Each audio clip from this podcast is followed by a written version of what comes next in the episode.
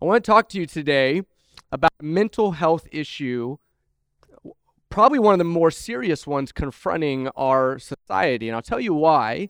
While the extremity, the consequences of it may not be as extreme, it's enormous and it's prevalent, and it is so enormous and so prevalent that it often goes ignored in many of our lives. In fact, with this specific mental health issue, it is one of those that it seems so obvious in our life that we cannot imagine a life where it does not exist. According to the World Health Organization, Americans have the greatest problem with this issue than any other country in the planet. So I want you to imagine the world's most prosperous society is also the one that is the most worried society. So, congratulations. If you're American in here, you've won something you'd prefer not to win. You are the most worried than anybody else in the world. And it's true. Many of us struggle with chronic, with continuous, and what many of us would claim is a natural sense of worry in our life. But the truth is, is that it poisons a lot of our peace, it kills a lot of our joy, and it stunts our spiritual growth. You see, where in, in our mind we think, I can't imagine not being worried about something, God says, I have promised you perfect peace. A peace that is continual, everlasting, that the world can't give you and the world can't take away from you. And yet, according to Barna research, about 60% of, of Americans, people in the United States, regularly struggle with worry and stress. 60%. Easy math, over half of us, right? Now, I wanted to see how true that was. If you remember at the beginning of this series, I sent out a survey about all these different, you know, basic questions about mental health. One of the questions on there was would you say in the past two weeks you have had a feeling of overwhelming worry about something? And believe it or not, 60% of the people who completed that survey in this church said that is true. So the people in this room line up with the people in the rest of the world, which is interesting because, again, this is a room full of people who follow Jesus, somebody who said you should live a worry free life, and yet we live as if it's a normal part of life. In fact, if somebody came to you and said, No, I don't have any worries, I don't worry about anything, we would kind of, you know, twist our head a little bit. Like, what is wrong with you? Because you don't worry about all of these things that are easy to worry about in this world. So if you're in this room, you're part of that 60%, you have some kind of weight, some kind of burden, some kind of concern, somebody you're worried about, a loved one, you're worried about the future. You're worried about your finances. There's something on your mind at the forefront that is ever present and is making you live in a constant state of worry. Why are so many of us plagued with worry? That's a question I want to answer, and I can answer it pretty easily right up here at the front. Just going to shoot straight with you on this one. I'm not sidestepping you at all today. I'm not giving us any excuses, any way to cop out of this one. This one is pretty straightforward. It's because of our sinful nature. That's why.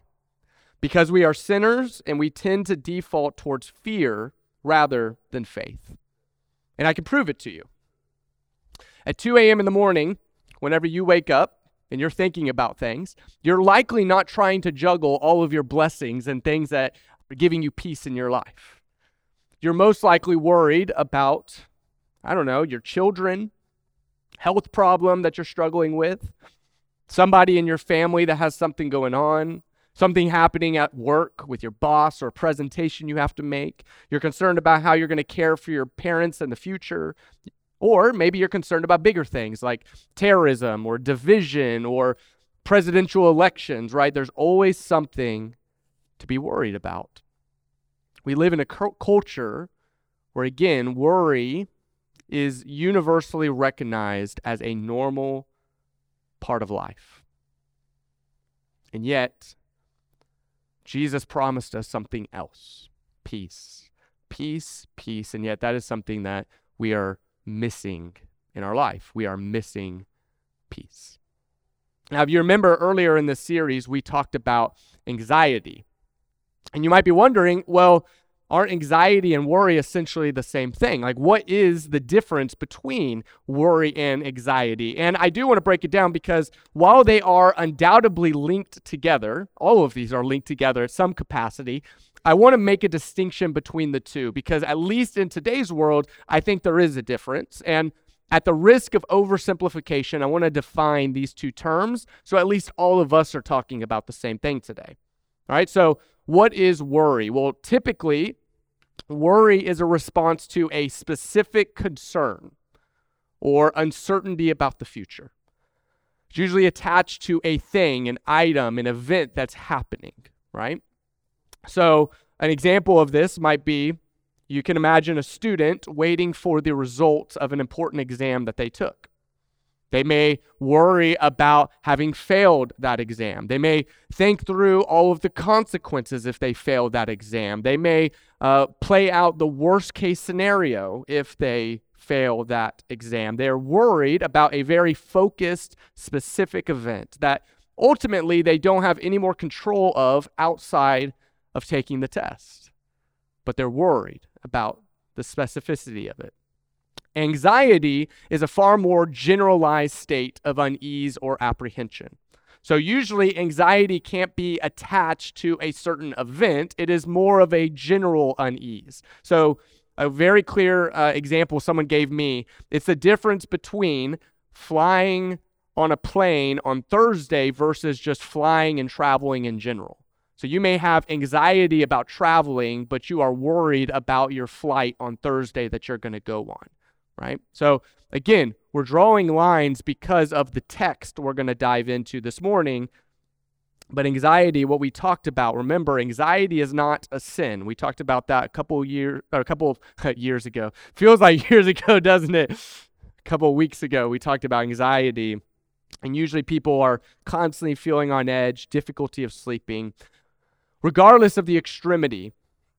If it's worry, if it's anxiety, in the world that we live in today, it seems like there is plenty of things for me to be worried about.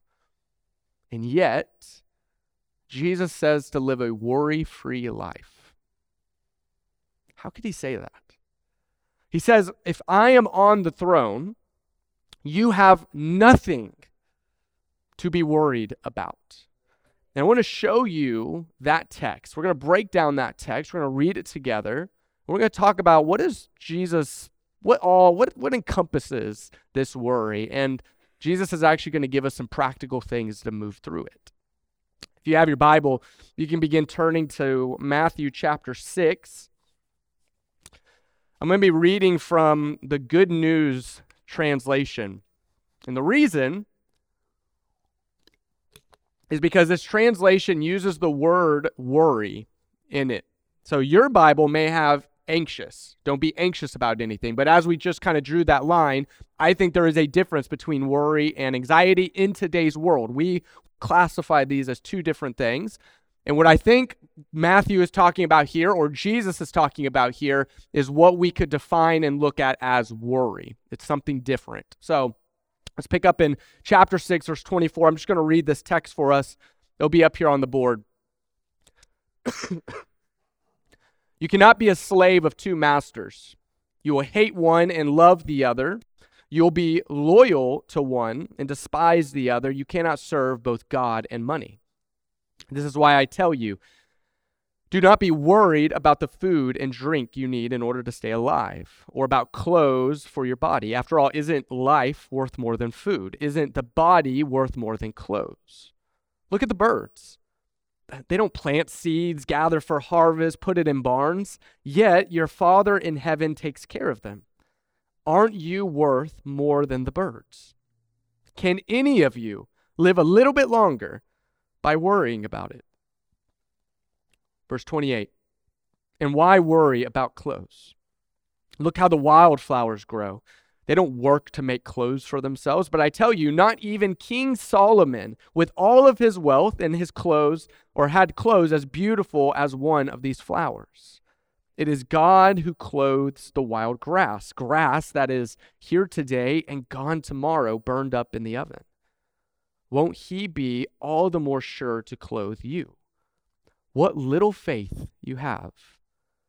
So do not start worrying where will my food come from, or my drink, or my clothes. These are the things that the pagans are always concerned about. Your Father in heaven knows that you need all these things. Instead, be concerned above everything else with the kingdom of God and with what He requires of you. And He will provide you with all of these things. So do not worry about tomorrow, it will have enough worries of its own. There is no need to add to the trouble each day brings. Now, I want you to notice here, Jesus tackles a, a short list of things that we can, as humans, be worried about. Right? So let's just break down that list and I'll leave this up and then I'll, I'll give you the full list here.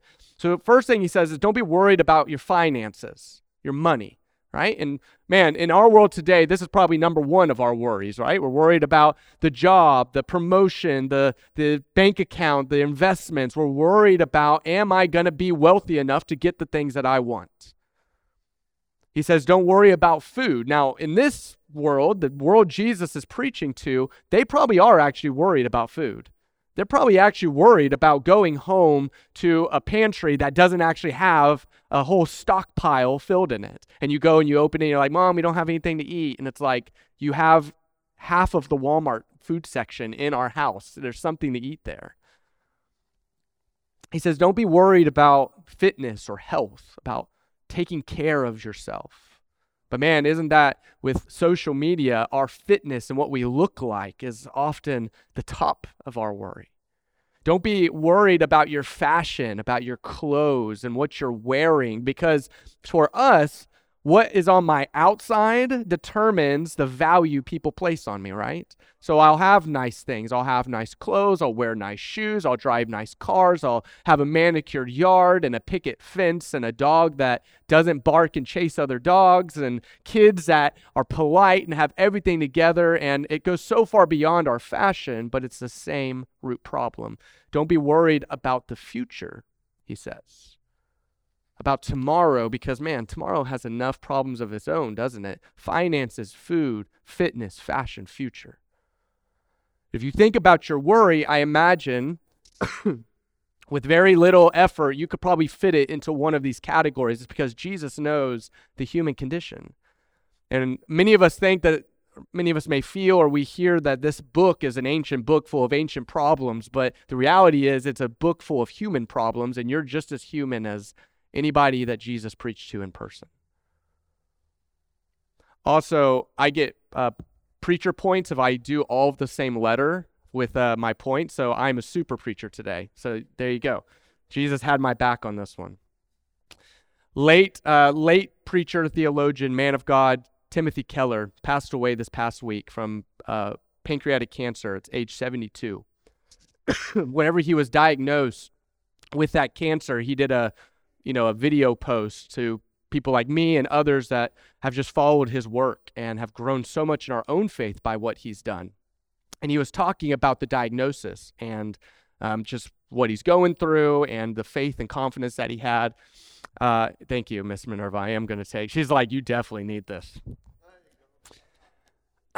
and he's talking about this this diagnosis, and I, I mean, I can't say it any better or any simpler than than Keller says. He says, if the resurrection is true, then everything's going to be all right. Says a man who's just been diagnosed with death, a very near death. I think his words carry over to us. Of all the things that we could be worried about, if the resurrection is true, if we actually believe that, what concern actually holds weight in our life? So, does worry, I wasn't supposed to put that up, does worry have any place in our life? I think it does to an extent. And maybe you would use a different word. We get into all the mm, you know weeds and details there. But I actually think it does if our worry moves us to action. Okay? And that is the difference between worry and concern. You notice even in our text this morning, Jesus uses that word concern. So, what is the difference between worry and concern? Because I do think there is a difference and it's an important difference. Maybe you saw in the headlines on Tuesday, uh, Surgeon General, I don't know how to say his name, Vivek Murphy, I think. Maybe that's it. He uh, he's a proponent of mental health awareness, and he put out, uh, you know, from the Surgeon General a, a claim talking about social media and talking about its major effects that it's having on younger teenagers. They finally just decided it of it's contributing to depression, anxiety, other problems, which this report didn't catch anybody by surprise.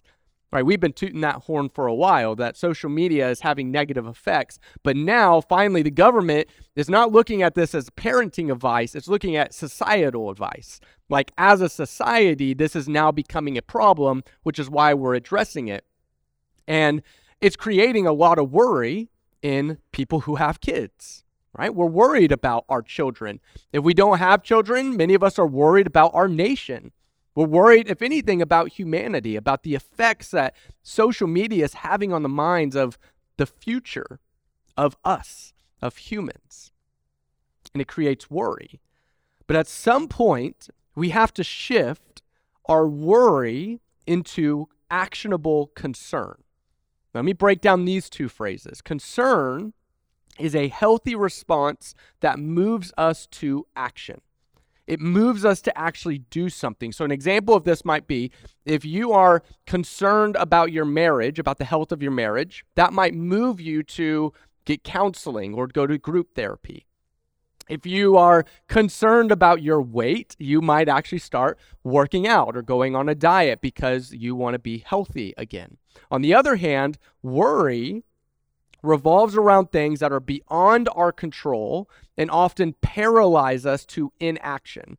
It is stewing without doing, right? We are thinking about it, but we're not actually doing, doing anything about it to bring about positive change, which is likely why Jesus says, Can worry add a single hour to your life? Does just sitting and thinking about your problems actually solve any of your problems? Or does it worsen your mental health and you're still stuck in the same place you were before. And then Jesus offers us a guide, a very practical guide to navigate from worry to concern, and he does it through birds. You, you read the text, you know the text, right? Look at the birds. We just read it. They're not worrying about if they're going to eat. They're not sitting idly waiting for food to just drop in their little bird laps. Like, if I worry enough about this, something will finally fix and I will be okay again, right? No, they take action. They fly around, they search for worms, they build their nest. You'll never hear chirp, chirp, chirp at 2 a.m. in the morning of little birds worried about what's happening, right? They're not walking around their nest, rubbing their little wings together, saying, man, I wonder if the, the, the, the supply shortage is going to get into my worm supply. I mean, I don't know if this food shortage, what's going to happen. Like, they're not worried about these things. Why? Because they know the world they live in. They know the rules of the world. They work, they supply, and they're taken care of. And then Jesus butts in and says, And how much more does God love you than he loves birds? But that's, a, I mean, it sounds so simple. And yet it's a truth we have to be reminded of every single day. Because while we're worried, we're acting as if we're not more important than the birds that are taken care of and taking care of themselves. God loves you more than he loves birds. Hear it here first. The Vero Beach Church of Christ, a bold statement. God loves you more than he loves birds. Then God is going to take care of you just like he takes care of the birds. So when you're worrying about whatever, you're essentially saying, God, I don't trust you. Whenever we're worrying, we're essentially saying, God, I don't trust your plan. I don't really believe that you're with me. I don't really believe that you're good. And I'm like I'm not judging you at the moment. Like I might have been up at 2 a.m. in the morning thinking about something and it wasn't all my blessings that I have. Like I'm just as susceptible and vulnerable to this as anybody else.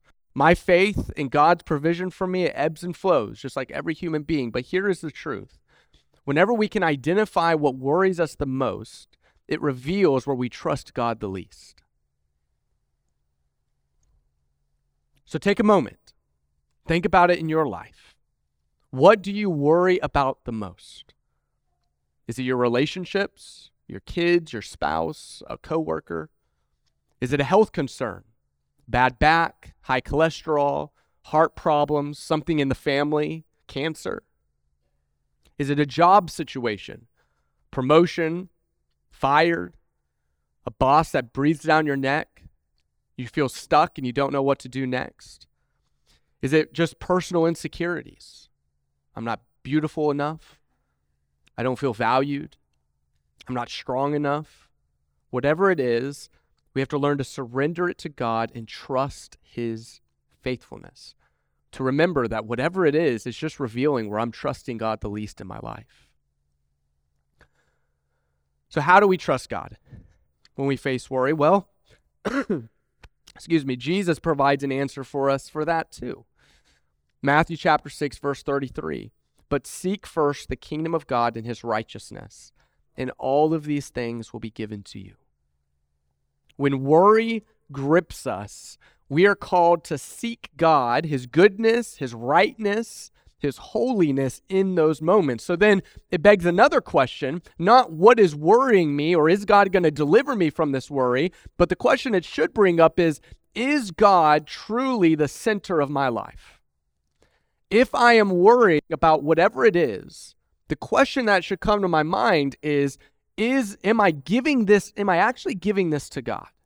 Is he really the center of my life? Am I putting him first in my relationships? Do I trust that He will provide for me in some way despite my job insecurity? Do I recognize my intrinsic value as made in His image despite the personal insecurities that I have? Is He really the center of my life, or is that something I need to identify? Maybe worry is an indicator of the place where we need to learn to surrender to God more. And some of you here may have come to this realization that I did that the reason I feel so burdened, that I feel so worried, is I'm not putting Him first. I'm not giving these things to Him. Because worry reveals where we trust God the least. And He says, Cast to me all of your worries. Why? Because I care about you. I care more than the birds, more than the flowers, more than anything else out there. You and only you were made in my image. How much more will I give you what you need? If you knock, I will answer. If you seek me, you will find me. But concern is what leads us to action, worry leads us to inaction. So, unlike our other mental health topics that we've talked about in this series, this discussion on worry is pretty straightforward. It's our sinful nature that makes us choose fear over faith. and we live, and the world caters to this. We live with this scarcity mentality like there's not enough. There's not enough. I need to take, take, take, take. Take what is mine. Take what I deserve. Take it before other people can grab it because there's not enough for everybody here. But Jesus gives us a new perspective, and it's really simple. It's one word trust. Just trust me, God says. Trust that I will give you what you need. It may not line up with what you want but it is everything that you need. Let me land this plane talking about three realities regarding our worry. Three realities, very clear realities. The first reality is the thing that you're worried about most may never happen. May, the thing that keeps you up at night might actually not happen at all. In fact, they did a study at Penn State on this very thing. They had people write down the things that worried them the most. 30 days later, they reflected on that. 91% of the things that people were worried about never happened, never even faced. Think about that math. That means 10% of the things that you are worried about will actually happen. 10% and yet it robs 100% of your peace. That's bad investment. That's bad math, right? To control 100% of your life, 100% of your faith, 100% of your relationship, and your sense of security and your love, it's robbed because of a chance, a 10% chance that it might actually happen. The odds are not in its favor. We worry for things that may never actually happen. Second reality it may happen, but it most likely will not be as bad as we thought it would. And this happens because we often think worst case scenario, right? And this is a survival mechanic, right? You want to think about worst case scenario because the worst case scenario in our survival mentality is death. And anything short of death, pretty good, right? So if you can avoid death, then you're good. But we're not thinking about death, life, and death in most situations. We're thinking about a presentation that we have to make. And sure, we may be nervous about it, we may be worried about it, but normally what happens is we come off of it and it's not as bad as we thought. We ask somebody out, they reject us. And we're like, oh, okay, well, I'm still alive. My heart's still beating in my chest. I guess I'll just move on. Right? Again, 100% of our life, of our peace, is robbed when we stay up and we worry about things that are most likely not as bad as we as we uh, think them up to be. And then the last one. It may happen, and it may be as bad as you thought. But we still have to trust that God can carry us through it. To trust that He is faithful into providing us the comfort, the strength, the guidance that we need to get through whatever challenging situation it is. In fact, it is often in those most difficult moments that we learn something about God's goodness that we can't learn any other way. So instead of worrying about it, worrying about what could happen, we have to choose to trust. And trust is a choice. It's a choice that you will have to make later today. Do you choose to trust? Do you choose faith? Or do you choose fear? Do you choose the default? Do you just not think about it and default into fear? It is a choice. Second Thessalonians 3 3, but the Lord is faithful. I choose to believe that. I choose to believe that He will establish me and guard me against evil. I choose to believe that. And you have to choose it for yourself. You have to be the bird that goes out and finds the worm, builds the nest, to make a choice to do something about the concern that is real. But we're not controlled by our worries. We're moved by our worries to do something about it. So remember, worry can deceive you. It can deceive you into believing that your fears are inevitable realities. But the truth is, not, 10% of it is the only percent that it actually has to happen. The likelihood is it won't. And even if it does, it's likely not going to be as bad as you thought it was. And even if it is as bad as you thought it was, you have a God who is faithful to you. And in fact, he might reveal something to you in that moment about his character, about his goodness that you can't learn about any other way. So instead of allowing fear to consume our thoughts, we must choose to believe in God's sovereignty. We must make that choice. Make it today, make it now, and make it forever into the future until Jesus comes again.